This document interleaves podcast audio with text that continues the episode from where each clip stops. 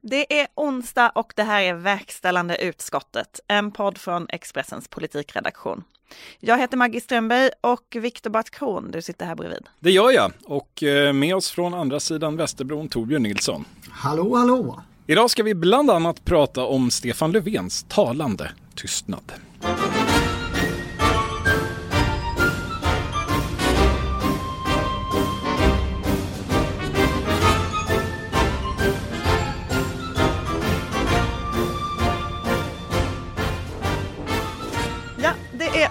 Förmiddag, det är den 6 maj och veckans stora politikdiskussion hittills handlar ju om Stefan Löfven, statsministerns relation till medierna. Eh, det började med att chefen på ledarredaktionen här på Expressen, Anna Dahlberg, skrev en krönika om att Stefan Löfven duckar svåra intervjuer och inte är tillgänglig för mediers ansvarsutkrävande. Har hon rätt? Ja, det har hon ju. Eller hon har ju rätt i, i researchen hon har gjort. Och den är väldigt intressant. Alltså, liksom, hon, hon, visar, hon kan ju visa på eh, Stefan Löfvens frånvaro i de på riktigt tunga och, och svåra intervjutillfällena som, som finns fast i, i liksom den svenska mediefloran. Så, så så långt har hon ju rätt. Ja, alltså det, att, att det finns en tendens i eh, eh statsrådsberedningen att skydda Stefan Löfven från eh, överraskande moment. Det, det är nog ingen, det, det, är ingen kontroversiell spaning om man inte är socialdemokratisk partimedarbetare själv, tycker jag. Nej. Vad tycker du Maggie? Nej men eh, det här är en intressant fråga. Det är ju något som man eh, som politikjournalisterna pratar väldigt mycket om och har gjort väldigt länge. Eh, nu kommer ju diskussionen i en lite eh, speciell tid. Alltså, det här följdes upp av eh, P1 Morgon i Sveriges Radio i eh, måndags var det va? Gud, det är så svårt att hålla koll på veckodagarna under corona. Men jag tror att det var, måste varit måndags. Det var några dagar sedan. Ja, i början av veckan. Eh, och då eh, var Löfvens pressis eh, Gösta Brunander med och svarade på frågor om det här. Och han, får man väl säga, gjorde en eh, insats som varje pressekreterare nog skulle vara väldigt nöjd med. Ja, men det var eh, liksom en eh, otrolig, vad ska man säga, talepunktsfestival. Han var verkligen förberedd på alla frågor som han skulle få av eh, programledaren. Ehm, och följde sina egna underlag väldigt noga hörde man. Det är därför jag tänker att alla, alla pressisar borde varit väldigt nöjda med um, Göstas insats. Eh, och det, det som eh, Löfvens stab säger är ju så här, eh, statsministern har aldrig gjort så här många pressträffar, eller var, han har varit i alla stora medier på sistone. Och det är ju sant, jag menar vi på Expressen fick ju fem minuter med honom i tv. I, liksom det är Niklas otroligt. Svensson spelade in. Det var, ja. Och samma vecka, det här var ju påskveckan, då gjorde Löfven en eh, en liksom runda hos alla stora medier och, och pratade liksom om vikten av att stanna hemma och sådär. Så han har ju synts. Det är ju inte som eh, i perioder då han har varit liksom helt borta i veckor utan att man har sett till honom. Han är ju på, eh, han har ju pressträff varje vecka ungefär. Men då, Ja, flera gånger i veckan har han haft till och med. Alltså men han är ju tillgänglig men det är ju inte det som är poängen i den här diskussionen. Alltså det är ju deras argument förstås men det är ju ett uselt argument. varför det? Där, därför att saken är ju, i det, här, i det här lilla, lilla landet med den här lilla, lilla mediefloran så finns det några få liksom rullande, fasta, hårda intervjuformat. Det är Ekots lördagsintervju och det är Agenda. Och i de två existerar inte statsministern. Han var ju i rätt- Agenda, eh, han har ju varit i Agenda en gång i vår. En Jag vet gång. när han pratade om, eh, det var väl, var det i höstas? Ja, det var i höstas. Herregud, ja. Det kan också varit för två år sedan. Man Nej, men när han pratade liksom om gäng, då pratade han ju om gäng, eh, han var ju där för att prata om skjutningarna i Malmö Men bland han, annat. Och det han var ju inte ens där bra. faktiskt. Han, han blir ju, Nej, det, där, de- när han medverkar så gör han det i ett väldigt officiöst sammanhang med eh, någon annanstans. Efter att han hade varit med den gången och blivit intervjuad av Anders Holmberg, då skrev väl båda ni texter som var så här, nu är det slut på Löfvens politikerkarriär. Det var, det var nog faktiskt Torbjörn i första hand. Det är det- för sig sant. Men, det, eh, det, man, för, man, man fattar liksom eh, poängen med att de gör det här. Men jag, jag har ju jobbat på eh, Sveriges Radio alldeles nyss och eh, suttit i samma rum som Ekots lördagsintervju och hört dem försöka boka Stefan Löfven till programmet och eh, slå knut på sig själva och de har inte lyckats. Men det är ju intressant när man jämför med tidigare statsministrar. Alltså Thomas Ramberg, jag såg att någon ställde fråga till honom på Twitter Eh, som ju ledde Ekots lördagsintervju under många år. Det vet alla som lyssnar på den här podden tror jag, för att det var en så liksom dominerande ett dominerande program då med en tydlig programledare. Men eh, han fick frågan vilken som var hans favoritintervju som han hade gjort och då svarade han att det var alltid Alltså statsministrarna har alltid liksom varit väldigt speciella att göra. Och jag vet att vi pratade någon gång om det där och han sa att både Fredrik Reinfeldt och Göran Persson älskade det där programmet. Alltså även om det är svårt, så att liksom komma dit och få lägga ut orden i liksom 45 minuter för att ge sin syn på världen. Det får man inte göra så ofta i medier som politiker. Och det, Nej, det liksom brukar ju klagas på att man inte får det. Ja. Det brukar handla om att oh, det är så snuttifierat och det är så svårt att nå ut och så. Men där bjuds det några få format där man faktiskt får prata. Ja. Och liksom får ändå på något sätt tala till punkt och kan borra i frågor. Sen kan det ju vara väldigt jobbigt om man blottar liksom eh, saker som inte hänger ihop eller misstag eller annat. Men... Alltså den här debatten blir så konstig för den blir så här alla andra journalister är avundsjuka och sådär. Jag kan säga att jag är inte särskilt avundsjuk eh, för min del. Eh, bara så att vi har det fört till protokollet här i verkställande utskottet. Jag, jag, har ingen, jag har ingen stor dröm om att sitta ner i timmar med Stefan Löfven. Det här är en fråga om liksom eh, respekt mot medborgarna. Det är, ju, det är ju i just de där längre intervjuformaten som eh, en statsminister har möjligheten att lägga ut text och förklara. Alltså till exempel på djupet förklara så här. Ja, så här tänker vi i den här pandemisituationen. Det upplever, alltså Ste Stefan Löfven har ju varit hur tillgänglig som helst under den här pandemin. Men upplever man att man har fått en lång, liksom på botten och djupet eh, förklaring och sammanhängande berättelse från, från liksom regeringskansliet av varför Sverige gör som Sverige gör.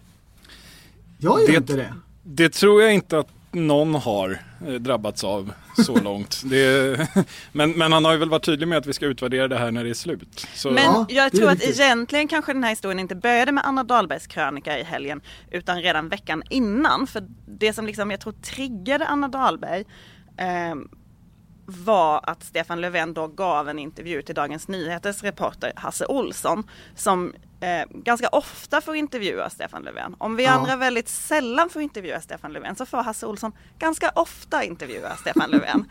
Och eh, det kanske finns ett visst mått av avundsjuka här, jag vet inte. Men jag vet att detta är liksom någonting som det pratas oerhört mycket. Det gäller väl inte bara Stefan Löfven heller utan det gäller kanske Nej, fler men, ministrar än så.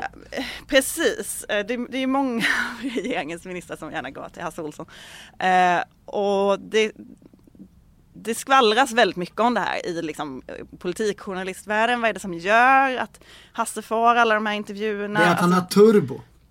Turbo-Hasse. Han heter väl Turbo-Hasse ja. på Twitter, eller hur? Han, ja. har, han har en turbo som, som de andra inte har. Och, Vi andra inte har. Och även bland politiker pratas det mycket om det. Jag pratade med någon eh, eh, presschef för ett annat parti för lite sedan som sa att ja, ja, men du menar, alltså, jag kommer inte ihåg varför vi pratade om Hasse Olsson, men det gjorde vi och den här presschefen bara, jaha, du menar regeringens hovreporter. Så det finns ju liksom en lite lustig bild här av att regeringen liksom planterar sina nyheter hos en reporter. Eh, det kan man ju tycka vad man vill om. Jag vet inte, det är svårt att liksom hålla någon kanske ansvarig för det. Ur ett marknadsmässigt eh, perspektiv kanske det är liksom lite konstigt att regeringen väljer att gynna en tidning i denna mediekrisens tid. Ja, eh, det kan man ju tycka. Jag tyckte att det var, det var lite intressant att när Ekot gjorde den här genomgången eller uppföljningen till till den här diskussionen så, så, var det ju, så ställdes ju frågan om, eh, till medieredaktionerna om man upplevde att statsministern var för otillgänglig. Och då svarade ju sex av åtta redaktioner att ja, det tycker man, att han är för otillgänglig. Det var två som, eh, som inte tyckte det, det var Ekot själva och det var Aftonbladet. Och det förvånar mig lite grann för att Aftonbladet är ju så oerhört, alltså de får ju nöja sig med spillet som blir kvar när DN har valt sitt det, det, är ju, alltså, det, hade jag varit Aftonbladet, den socialdemokratiska dagstidningen, så hade jag varit lite förbannad på det här. Ja, men De får så här, en ny DN... ombudsman i SSU Västmanland, medan ministrarna paraderar i Dagens Nyheter. DN var ju själva tid. missnöjda i den här enkäten. DN ja, det tyckte ju fint. själva att de inte har fått tillräckligt med tid med, med statsministern. Ja. Eh, så att, eh, ja det var Ä lustigt. Även Ekot var ju i sitt svar faktiskt, tyckte ju att, att eh, de inte hade fått tillräckligt med tid. Och då säger ju Gösta Brunander, det finns ingen journalist som någonsin tycker att de får tillräckligt mycket tid. De är jo. inte nöjda förrän de får sitta med på alla stabsmöten. Och det stämmer också. Men det betyder inte att alltså, ska, är fel. Ja, ska man försöka vara lite allvarlig här då? eller jag kanske ska försöka vara lite allvarlig. Här, jag, jag, tycker i grunden inte att en partiledare eller ens en statsminister måste ställa upp på allt som de etablerade medierna hittar på, ens de institutionaliserade sakerna. Alltså man kan skapa sina egna vägar för att nå ut, antingen i traditionella kanaler eller i egna och nya. Det står en fritt att göra det. Alltså regeringsformen, vår grundlag innehåller trots allt ingenting om Ekots lördagsintervju. Men man kan inte i ena stunden stå och predika om de etablerade mediernas och institutionernas oundgängliga betydelse för det öppna samhället och vikten av att värna det, liksom, den här gemensamma strukturen och sen konsekvent gynna vissa medier där man tycker att man får en fördelaktig bevakning. Eller jo, man kan uppenbarligen, men det lämnar en, en lite fadd eftersmak. Men då får man ändå höra Det är ju så att den politisk mediala offentligheten som vi har, det, det har diskuterats så himla mycket hur den är utsatt för hot och, och, tryck från sociala medier, från fake news och allting. Alltså den blir vad man gör den till. Alltså de här institutionerna är ju inte skrivna någonstans utan de skapas ju av hur folk agerar, särskilt makthavare agerar. Och ingen har ju större makt som ritualernas upprätthållare än statsministern. Om statsministern konsekvent undviker Agenda så kommer Agenda att bli ett mindre relevant program program och den gemensamma offentligheten som man ville värna så mycket den blir svagare. Ja, men det, och så det, det var det ju i valrörelsen till exempel. Eh, då var det ju att Löfven inte ställde upp på vissa dueller som, mm. som man traditionsenligt brukar göra mellan statsministerkandidater. Och då var det liksom samma sak, då hörde man samma sak från Löfvens folk eh, när de fick fråga om detta från medierna. Att ja, men han har ju varit med i flera debatter och han är ju så tillgänglig. Men det är som du säger, alltså man, man eh, flyttar hittar ju någonting i hela liksom eh, vilka program är viktiga, vad är relevanta? Ja, men och jag, och jag kan någonstans Alltså, det går absolut att förstå varför de gör som de gör. Det, det har alla som har skrivit om det här har ju berört det. Det, det är kanske mer fördelaktigt att inte göra vissa saker i, alltså, i statsministerns fall. Alltså du menar att Löfven Men, ändå gör bort sig i intervjuer? Det, det, det är dina ord. Men hur som helst, det var inte det som var poängen nu. Eh, poängen är snarare att ska man använda sig av till exempel formatet tal till nationen i Sveriges Television, då borde man nog också vara beredd att ställa upp i Sveriges Televisions tunga samhällsmagasin då och då. Kanske vartannat år i alla fall. Annars blir det lite grann att man cherrypickar den gemensamma offentligheten när det passar ens egna syften och eh, konsekvent väljer bort det som eh, inte passar ens egna syften. Men just det är kanske inte riktigt det, den bild man får när det hålls brandtal för den, de fria medierna, den öppna demokratin och, och Nej, accountability. Just i, och sånt. just i det fallet var det ju dessutom så att det började ju med att Agenda frågade Löfven kan du komma och göra en intervju om corona och han tackade nej. Och då blev det det här tal till nationen istället. Så ja, liksom man, och man kan grotta ner sig i de enskilda fallen och då kommer de vanliga usual suspects rada upp sig och tala om varför det minsann var helt motiverat just där och då. Ser man det över tid, som Anna Dahlberg gjorde, så finns det ju ett mönster här. Där, där man konsekvent väljer bort eh, ja, men, ta exemplen som Torbjörn nämnde, eh, Ekos lördagsintervju, Agenda, men gärna använder samma kanal för eh, budskap där man själv trumpetar. Kanske inte helt optimalt. Och eh, Gösta Brunander, om du lyssnar på detta så var detta alltså vårt sätt att be om en intervju med Stefan Löfven ganska snart. Mm. Han, han, är välkommen till verkställande utskottet i nästa vecka för ett långt samtal. Vi är till och med beredda att förlänga programtiden. I veckan så skrev Anna Kinberg Batra, den gamla moderatledaren, en krönika i Dagens Industri med rubriken Missa inte krischansen. Och den handlade om när hon var ung talskrivare på 90-talet åt Carl Bildt under 90-talskrisen och allting som man gjorde då i och med den här krisen. Alltså hon beskriver liksom hur Lindbeckkommissionen kom med så jättemånga nya liksom, omvälvande förslag som hade varit helt politiskt omöjliga tidigare men som nu var det för att det var kris. Och så uppmanar hon liksom eh, jag vet inte, samhället, regeringen, politikerna att inte missa den här krisen utan att vara liksom lika samhällsomvälvande nu. Och då tänkte jag på ehm, det... Men, men framkom det någonsin vad det var hon ville göra? Eh, nej, alltså hon staplade liksom lite olika exempel, lite frågor som handlar om så här eh, digitaliseringen och vad, hur kommer det påverka arbetsmarknaden eh, och vården? Hur ska EU fungera när Sverige är ordförande? Hur använder vi rymdbaserad satellitkommunikation bäst? Ska vi förändra skolplikten? Varför ska vi ha 349 riksdagsledamöter? De är ju bara 55 nu, det verkar gå jättebra. Jag är inte så säker på att det går så bra, men det är en fråga som hon ställer. Mm. Lindbeckkommissionen ville för övrigt krympa riksdagen, men det var en av de förslag som inte har blivit av av den. Men i alla fall. Det som jag tänkte på när jag läste den här krönikan som jag tycker är intressant är politiken visar ju just nu att väldigt mycket går att göra. Även om man typ inte kan stoppa ett virus tydligen helt och hållet så kan man ju slopa karensdagar, höja a-kassan. Bussarna i Stockholm är typ nästan gratis nu för den gratis kollektivtrafik. Mm. Man ger jättemycket pengar till företag, man lyckas höja sjukvårdspersonalens löner, um, man bygger ut vårdplatser jättefort, partiledarna bråkar inte med varandra, Jimmy Åkesson får vara med på möten. Det är väldigt mycket som liksom har varit omöjligt som nu på väldigt kort tid har blivit möjligt.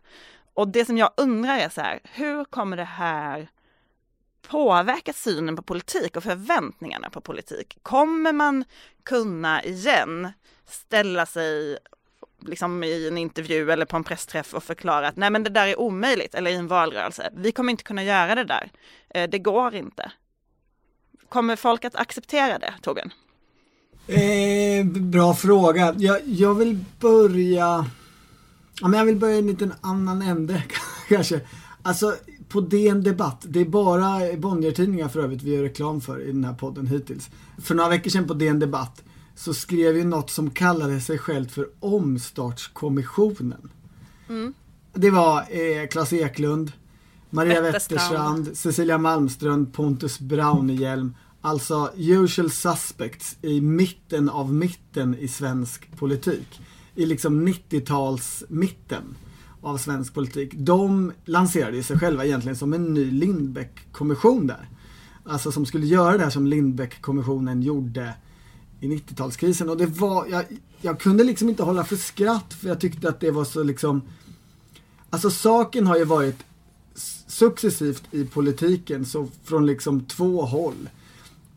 Vänster och konservativt inför den här liksom eh, pandemikrisen så har ju man landat i och vunnit ganska mycket i debatten av att säga att eran, den här 90-talsliberalismen, sådana saker som Lindbeckkommissionen faktiskt föreslog, det är passerat. Det är ingen som efterfrågar det här, det är ingen som tror riktigt på de lösningarna längre. Eh, folk letar efter någonting annat. Och sen kom just samma människor i princip, Claes Eklund, eh, liksom kanslihushögerns eh, förste sekreterare han är här igen och ska liksom lösa den här krisen med kanslihushögerrecept från 1982 igen. Liksom. Det tyckte jag var väldigt underhållande. Eh, vad var din fråga? Ja, men det, jag tyckte också att det var intressant eh, allt det du sa, men det hade inte att göra riktigt med det jag frågade. Eh, men, eh, nej, men min fråga är så här. Jo, men så här. Jag ska, jag ska förklara min tankegång. Inför USA-valet 2016 så skrev eh, Johan Hakelius en text i Fokus som jag tyckte var intressant som handlar om Donald Trumps liksom, attraktionskraft. Och då argumenterade han för att det speciella med Donald Trump, det är att han säger att allting är möjligt. Han, det är han som säger yes we can, det är inte Obama som sa det. Det är Donald Trump som säger vi kan bygga en mur och få Mexiko att betala för det. Medan väldigt många andra politiker världen över bara ägnar sig åt att berätta varför det är omöjligt att förbjuda vinst i välfärden eller stoppa invandringen eller förbjuda tiggeriet. Och då kommer det politiker som säger det är inte alls omöjligt, jag kan göra det här. Och nu har ju liksom Magdalena Andersson, liksom drottningen av det omöjligt, bara liksom gjort saker vecka efter vecka. Kommer inte det här på något sätt, liksom, sen kommer vi ju komma i en tid då vi är i liksom Klas Eklund-tiden eh, och då kommer liksom kommuner troligen behöva spara pengar, vi kommer liksom komma in i hela liksom allt det deppiga. Mm. Alltså, jag, Och va, liksom, jag tänker, kommer inte det här krocka? Alltså jag vet inte riktigt om det gör, alltså det, det är väl lite grann från två sätt. Ja, det sker jättestora saker mm, politiskt. Man vidtar väldigt, väldigt kraftfulla åtgärder ekonomiskt, man bygger ut sjukvård och allting. Men i grunden handlar ju det bara om att upprätthålla någon form av vardag. Alltså de stora insatserna syftar till att återupp, alltså att, att upprätthålla normaliteten Ja, det är inga mening. stora liksom, reform... Nej, utan det handlar ju om att så här, folk inte ska få sparken i, i en aldrig tidigare skådad skala. Eh, det är därför regeringen sätter in enorma stödpaket. Det handlar om att se till att det ändå kan bedrivas sjukvård i det här landet som det brukar göra, trots att många fler är sjuka. Därför bygger man ut sjukvården. Det handlar ju inte om en eh, dramatisk omsorg. Jag, jag vänder mig lite mot den här idén som flyter ibland, att här, nu visas att det, det radikala är möjligt. Jag tror väl kanske snarare att värdet av en vardag eh, håller på att upp, alltså, eh, håller på höjas. förstår, Att den, den politiker som kommer och, och, och, och säger nu ska vi göra, nu ska vi omvandla samhället. Jag, jag, jag misstänker att folk kommer att få en väldigt negativ bild av samhällsomvandling och Själva efter det här. förändringen i sig. Eh, Det här är ju en förändring som, Ja. som är entydigt Det här negativ. ska bara upprätthålla status quo. På något sätt. Ja, men jag fattar, det är Mm. en intressant tanke. För att min... Ja, men alltså, ta, men förlåt, på- men ta jag, till exempel. Jag menar hur man upplever det här då. Om, om det är så att folk kanske inte upplever att politiken gör så jättemycket nu för att det inte sker, liksom, det, man bygger inte en stor väg utan det är något, liksom, Jo men man upplever ju att, ja antagligen att politiken gör mycket, Pol- politikerna i tv hela tiden och förtroendet för regeringspartierna rusar över hela Europa. Men det de gör är ju inte att ställa om samhället i någon radikal riktning, vare sig åt höger eller vänster eller grön eller vad det nu Nej men motsatsen är. efter det här, förväntningen på att det ska gå att ställa om samhället eller att det ska gå att bygga en andra Öresundsförbindelse. Är liksom, kommer det inte bli svårare att säga så här, nej vi kan inte det, vi har inte pengar, det finns inga verktyg. Jag Ja, men- tvivlar. Det, där, men där tänker jag att det handlar om en strid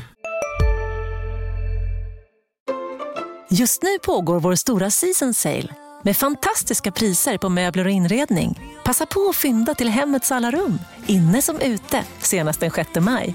Gör dig redo för sommar. Välkommen till Mio. CSRD. Ännu en förkortning som väcker känslor hos företagare. Men lugn, våra rådgivare här på PWC har koll på det som din verksamhet berörs av. Från hållbarhetslösningar och nya regelverk till affärsutveckling och ansvarsfulla AI-strategier. Välkommen till PWC. en politisk strid som, som liksom inte är, är avgjord. Alltså, där ju grejen har varit att i den här liksom, i mitten av mitten i svensk politik, det som formades under 1990-talet, där har ju det, det huvudsakliga budskapet ändå varit att det här kan vi inte göra. Eh, Politiken har de här och de här begränsningarna. Det beror på eh, liksom internationell konkurrens, eh, att kapital flyter fritt och så vidare. Eh, en massa olika liksom, begränsningar hit och dit. Eh, eller för den delen, vi har skrivit på de här fina deklarationerna så vi behöver ta emot så här eh, mycket migranter. Eh, eller det vill vi ju förresten. Ja. Hela liksom migrationsfrågan kommer ju från att den här mitten av mitten sa nej det där går inte. Men nu... Kommer inte det här förändras? Jo, det, ja, man vet ju inte. Alltså så här, jag tänker att status quo är, som jag inte då tänker är folks vardagsliv som Viktor tänker, det är det ju också. Men på ett annat sätt. Status quo är ju den här eh, 90-talsmitten liksom. Och den är alltid starkare än man tror. Alltså man, man ser ju först så här alla tecken på att saker och ting ändras. Men sen plötsligt så dyker den upp där. Omstartskommissionen. Och då Men- är det liksom, det här, Men var det verkligen någon mer ju- än du och möjligen vi som överhuvudtaget noterade den där? Nej men de är ju duktiga, alltså, alltså Centrum eh, liksom, Jo, men är, jag ju, är ju duktiga på att agera i, i, i, i liksom relativ jo, men anonymitet. Jo men Maggie, du pratade om en andra Öresundsförbindelse. Jag tror att vi under överskådlig tid kommer vara i en situation där folk eh, är nöjda om den Öresundsförbindelse vi hade till gränsen stängdes fungerar. Och lite så kommer det att vara eh, överlag i politiken. Att vi kommer, utmaningen för sjukvården kommer vara att komma tillbaka till, till en situation där folk får sina höftledsoperationer i tid och inte bara ställer in dem på obestämd framtid för att vi måste vårda coronapatienter. Så det finns, alltså värdet av normalitet tror jag för överskådlig tid kommer att vara ganska högt prioriterat. du den... tror snarare på sänkta förväntningar än höjda förväntningar? Ja, men kalibrerade förväntningar. Vi, alltså att man, att man inser att det samhälle vi hade faktiskt krävde sitt, sina insatser från människor för att upprätthållas och krävde sina omständigheter för att fungera och att det framstår ju nu som en utopi. Alltså man, man, man måste, så de stigande förväntningarnas missnöje pratade Torbjörns favorit Tage Erlander om. Nu pratar vi snarare om de sjunkande förväntningarnas nöjsamhet. Glädje. Som vi pratade om innan, att man blir väl... otroligt lycklig bara av att gå omkring utomhus. Du ja. ser ut som att du, du ser jättearg ut. Nej, det, nej verkligen inte. Jag Har jag målat Erlander vi... som rondellhund? Eh, Viktor pratar ju om Maslows behovstrappa här tänker jag. Alltså liksom att man, det är de små behoven som hela tiden ett behov i taget, så att säga. Och, så kan man se det, men ja. Och, och, och, och då tänker jag att, att det är ju inte samma sak riktigt som att politik, att den grundläggande politiska linjen är det här kan vi inte göra, det här kan vi inte göra. Utan det är så här, det är ju just eh, steg för steg liksom.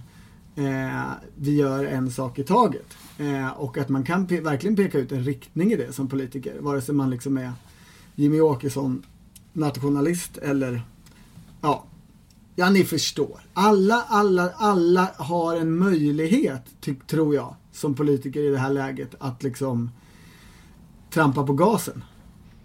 Tack för eh, er input. Jag har funderat på detta i flera veckor så det var skönt att få prata om det. I fredags var det ju första maj och för första gången i alla fall svensk historia så var det ett digitalt första maj. Hur upplevde ni det?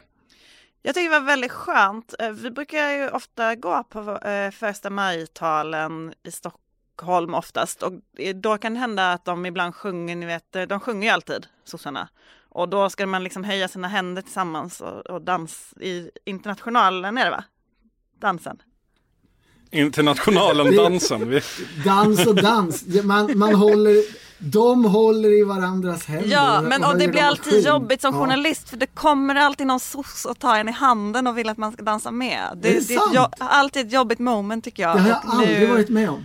Det har du visst, vi har varit med om det här tillsammans. Nej! Jo, på Norra Bantorget. Det här Nej. kanske vi får reda ut efter sändningen. Eh, men Torbjörn, hade du någon eh, stark upplevelse av, eh, av det digitala första maj? Nej, det, det här är snarare frånvaron av, av att stå och ljuga i något hörn med någon sosse mm. eh, som, som inte heller riktigt vill delta utan, eller lyssna utan hellre vill snacka om något spännande. Och apropå sossarna. Jag följde det socialdemokratiska digitala första maj live från Sveavägen och det gick ju till ungefär så här. Först stod Stefan Löfven framför tre svenska flaggor och pratade om att det inte var tid för politiska konflikter, däremot för sammanhållning. Det brukar han ju säga i dessa dagar, det var inga konstigheter. Sen kom Bo Kaspers och spelade en gammal trivsam låt om att det är viktigt att vara snäll, typ. Och sen kom LOs avgående ordförande Karl Petter Thorwaldsson. Här och nu säger LO stopp! Sverige måste byta kurs. Sverige efter krisen måste bli något helt annat än Sverige innan krisen.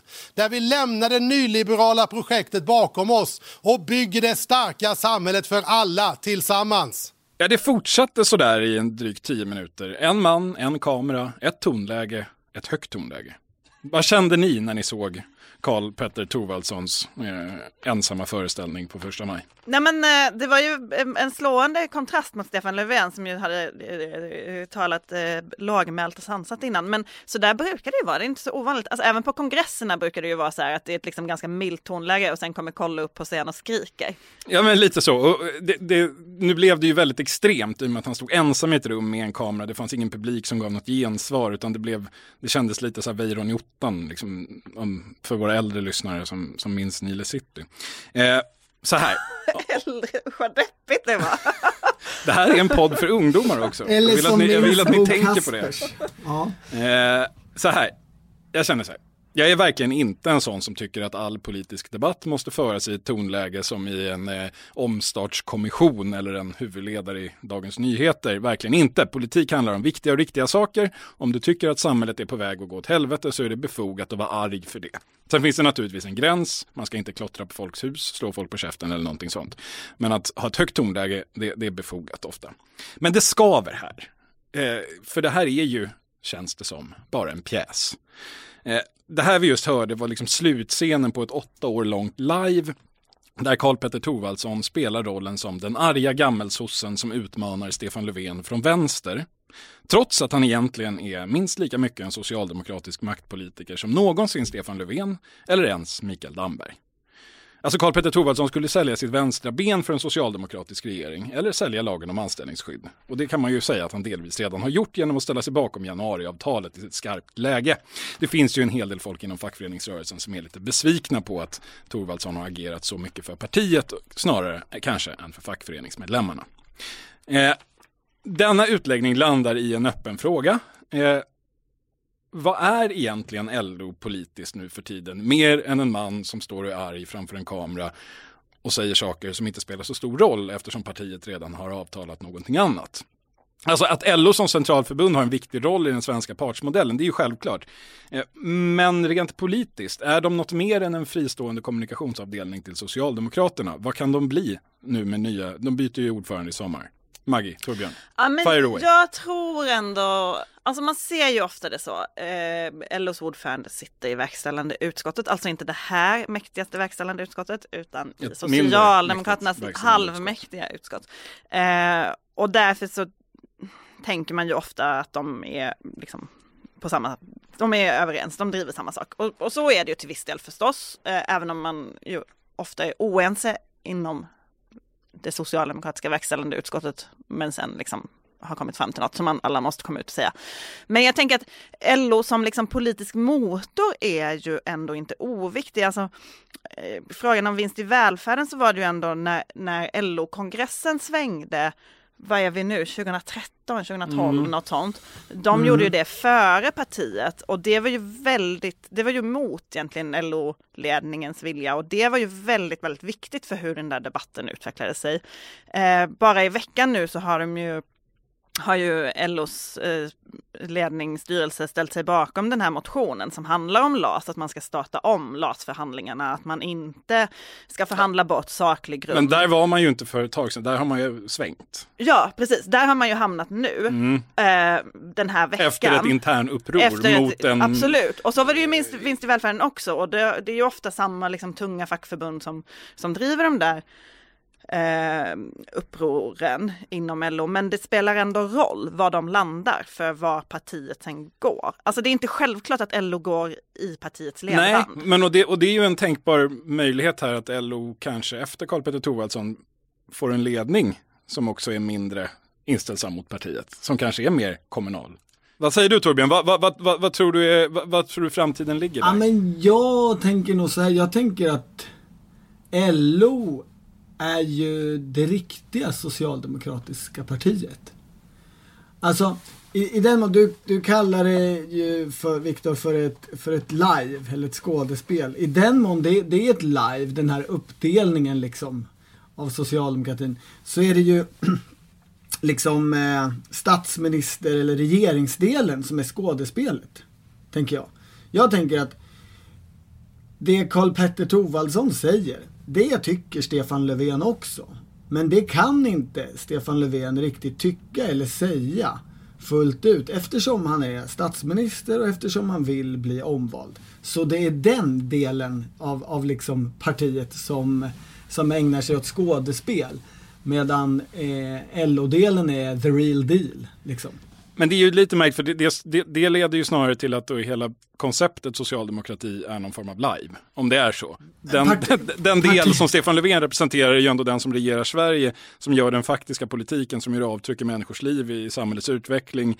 Eh, om ja, den det, är ett riktigt. skådespel så, så kan man ju fråga sig vad meningen med, med det egentliga partiet är om det ändå inte får uttryck i, i, en, i den Hur många galaxer finns det och finns evigheten? Exakt. Nej, men jag, jag tycker det här är en ganska intressant och rätt allvarlig fråga faktiskt. Det hade jag tyckt om jag var medlem i Socialdemokratiska partiet. Nej, men nu, jag utgår ifrån liksom eh, tanken att så här, eh, när du pratade så, så upplevde jag som att din, din tes var så här, den här radikaliteten som LO har, den är liksom eh, påhittad. Jag tror att det egentligen var Karl-Petter Thorwaldsson jag tänkte på. Men ja. ja jag förstår. Men, men just jag- Kolle, just ja. Kolle himself. Eh, nej men jag tror inte det. Jag, jag tror inte det, det. Jag tror att det är äh, det där liksom tanken på den konstiga relationen mellan LO och Socialdemokraterna som ofta kommer från, från borgerliga politiker och sådär. Eh, jag tycker den är, den är liksom svårbegriplig. Följer man, följer man det där partiets historia bakåt så är den superenkel att, att förstå. Det är fackföreningar som startade det där partiet. Fack, det där partiet är fackföreningar. Det är vad partiet är. Sen eh, kommer den, tillkommer en överbyggnad när partiet börjar sitta i kanslihuset.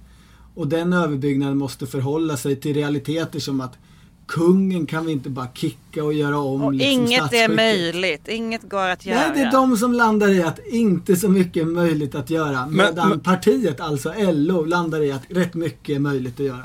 Men, men okej, men vart ska det här ta vägen? När kommer punkten där denna radikalitet som då har funnits, finns hela tiden, ska få någon form av uttryck och hur ska det gå till? Eller ska det bara fortsätta så här? Alltså, deras, Alltså, jag köper allt du säger, men- men- men jag vill deras veta vad svar en skulle grej ju är i så fall. Steg för steg, skulle de säga. Eh, men, men ett, ett, Ett, ett, rimligt eh, svar är väl att det Facebook-inlägg av Ardalan Shekarabi i taget. ett rimligt svar är väl att det, det går med liksom eh, avklingande hastighet. För det, kärnan i Karl-Petter Thorwaldssons tal här då var ju att i princip allt har gått åt helskotta i 40 år. Ja, Varav partiet då har ändå utgjort navet i svensk maktutövning i större delen av den tiden. Ja men Eh, Så svarar, någonstans, han säger att Sverige måste ändra kurs. Det borde rimligtvis gälla även rörelsen i så fall. Absolut. Svaret på din fråga är väl, eh, vart, eller, alltså, om frågan är vad leder det här till en, eller när händer någonting med det här? Det händer ju den dagen när de gör liksom riktig självkritik. Förlåt vänsterkäckt-uttrycket här med självkritik, men när, när så att säga socialdemokratin tittar sig i ögonen och säger det vi hela tiden tycker är dåligt har vi ju själva eh, varit orsak till. Det bygger dock på att partiet i sin helhet kommer överens om att man faktiskt tycker att det är dåligt. Jag är inte säker på det. Men vi måste gå vidare. Okej hörni, vi har kommit fram till punkten övriga frågor. Torbjörn Nilsson. Eh, ja, jag vill ta upp Neil Ferguson, den brittiske epidemiologen. Han har ju brutit mot de eh, egna karantänreglerna. För att ligga med sin älskarinna, som dessutom är gift. Det är ju viktigt i, i brittisk politik, kanske inte riktigt lika viktigt för oss här. Det är en bra story. Absolut. Vill, äh, ville du bara säga att han hade legat runt eller var det något? Eh, Nej, eller det- du funderade? Det, det finns en roligare bakgrund till den där storyn som inte är, liksom är lika känd. Neil Ferguson har blivit stor i, i svensk debatt, inte minst för att han har bråkat med Johan Giesecke. Gudfadern i svensk epidemiologi, epidemiologidebatt. Men alltså i, i Storbritannien så, så eh, kom det ju två rapporter tidigt i pandemin. En från fina Oxford-universitetet som trodde lite ungefär som, som eh, Folkhälsomyndigheten. Att eh, spridningen av det här viruset har gått så långt så, så hälften av britterna kanske redan haft det. Och så kom det den här andra från Imperial som sa om vi inte gör någonting så dör 250 000.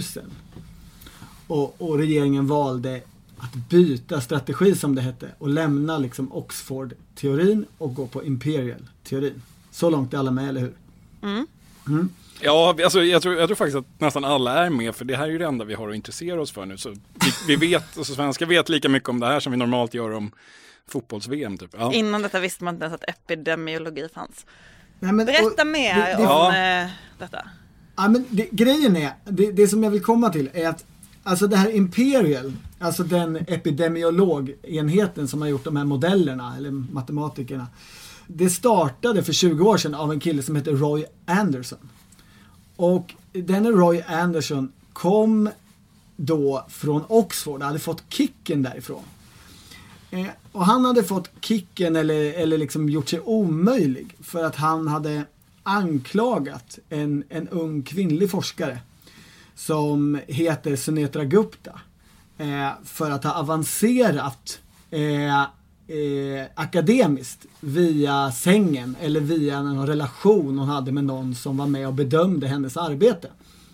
Han fick till slut be om ursäkt för det här, så det skadade inte hennes karriär i långa loppet, eh, men hans. Och han liksom fick lämna Oxford eh, universitetet med svansen mellan benen och starta detta Imperial.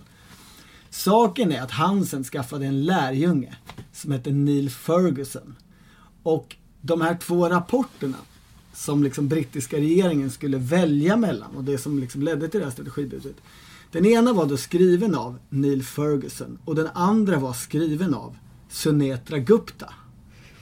Kvinnan som, som eh, var, var, involverad i den här sexanklagelseskandalen som ledde till att Imperial startade och som nu hade avancerat upp till liksom toppen eh, på Oxford.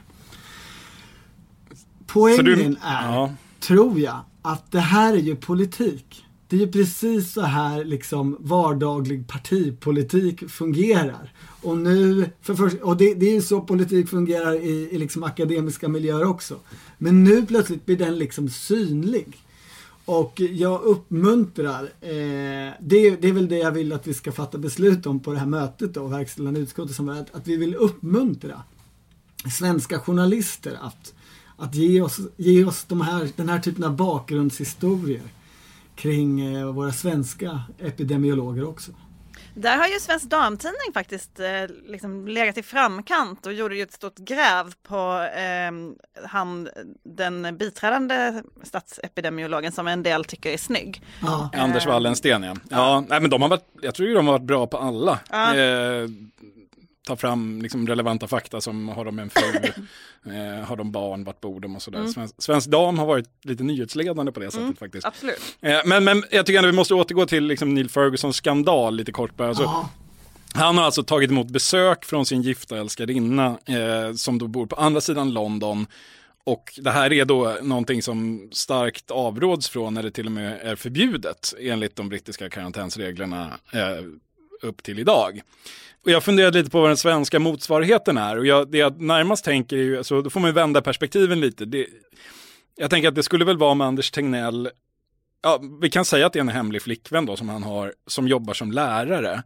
Och som Tegnell då visar sig ha skarpt avrått från att gå till jobbet eller något liknande. Bär munskydd. Han, ja, han har låst in sin hemliga flickvän i källaren med, mun, med munskydd liksom för att skydda henne mot den här livsfarliga smittan som han då privat bedömer finns. Det, det är väl ungefär någonting sånt man kan tänka sig, eller? Har vi några andra tänkbara, liksom, om Sverige mot förmodan skulle ge sig in i den här matchen? Ja, nej men det, skulle, det, det, blir ju inte alls lika kittlande eftersom liksom eh, strategin så att säga är den omvända. Eller åt det omvända Fast det är väl lite hållet. kittlande att Anders Tegnell och Johan Giesecke och Anders Wallensten i själva verket är livrädda. ja, det skulle det ju vara.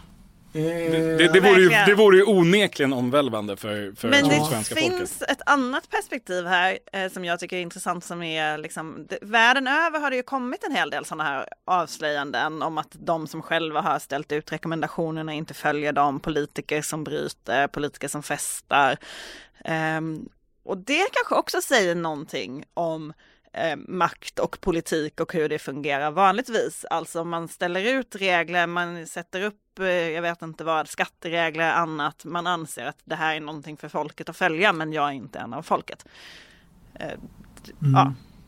Nej men den är intressant, det, det är också intressant i den, liksom, det har funnits en diskussion och finns väl pågående om det går att liksom göra olika insatser i olika delar av, av Sverige bara.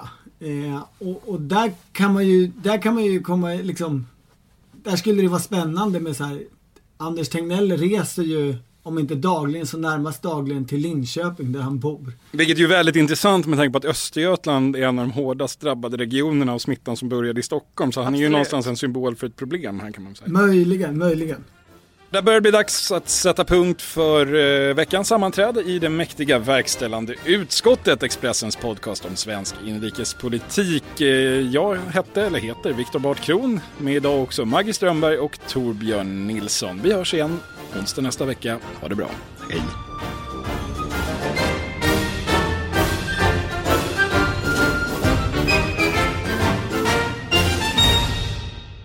Du har lyssnat på en podcast från Expressen. Ansvarig utgivare är Klas Granström. Hej, Synoptik här. Visste du att solens UV-strålar kan vara skadliga och åldra dina ögon i förtid?